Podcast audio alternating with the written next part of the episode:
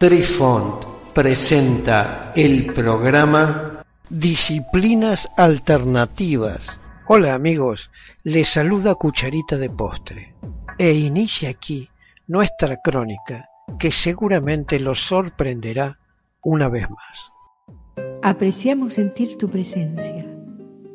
Comunícate con nosotros. Hazlo, Hazlo. vía Twitter en arroba trifón guion bajo media. Hola, soy Besitos de Sol. En el programa de hoy escucharemos... Realmente todo un enigma fue la desaparición del batallón Sandringham del regimiento de Norfolk en la guerra de Gallipoli.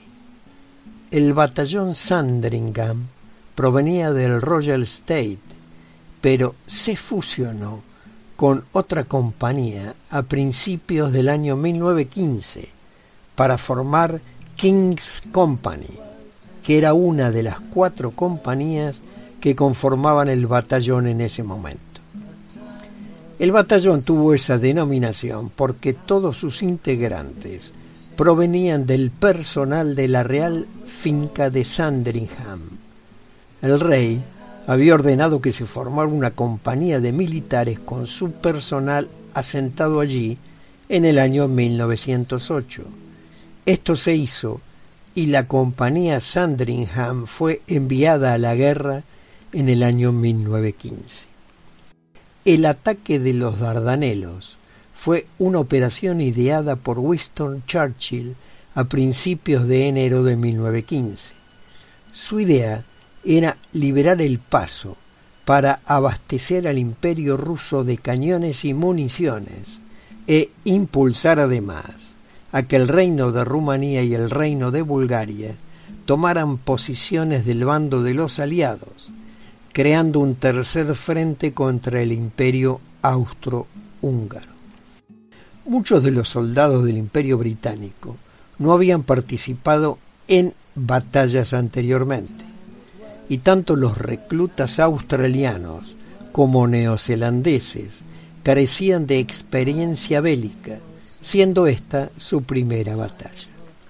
Los soldados aliados se encontrarían luchando contra veteranos soldados otomanos de Anatolia.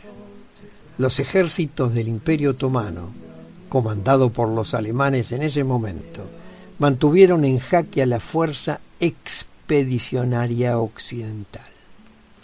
La invasión fallida fue una desventura militar de enormes proporciones y una pesadilla logística que los estrategas militares deberían haber visto de antemano.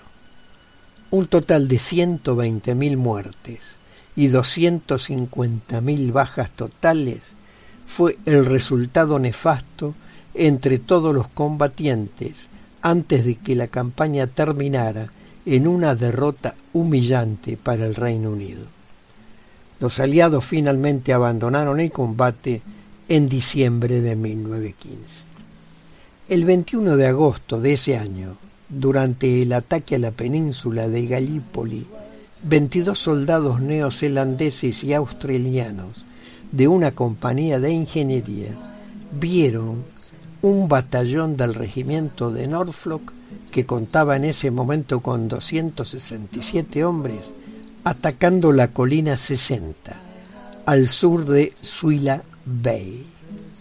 El cielo estaba despejado y sin nubes. El batallón Norfolk fue divisado por los denominados ANZAC, Australian and New Zealand Army Corps, que comenzaron a murmurar sorprendidos ya que siguiendo el mismo rumbo, una nube de 200 metros de largo con forma de hueso llevaba la misma dirección que los soldados.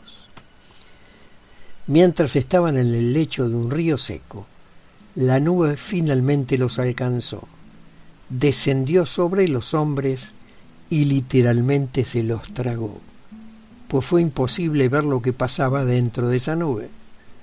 Transcurridos aproximadamente quince minutos, la nube comenzó a ascender suavemente y se reunió con otras nubes más pequeñas de forma esférica perfecta.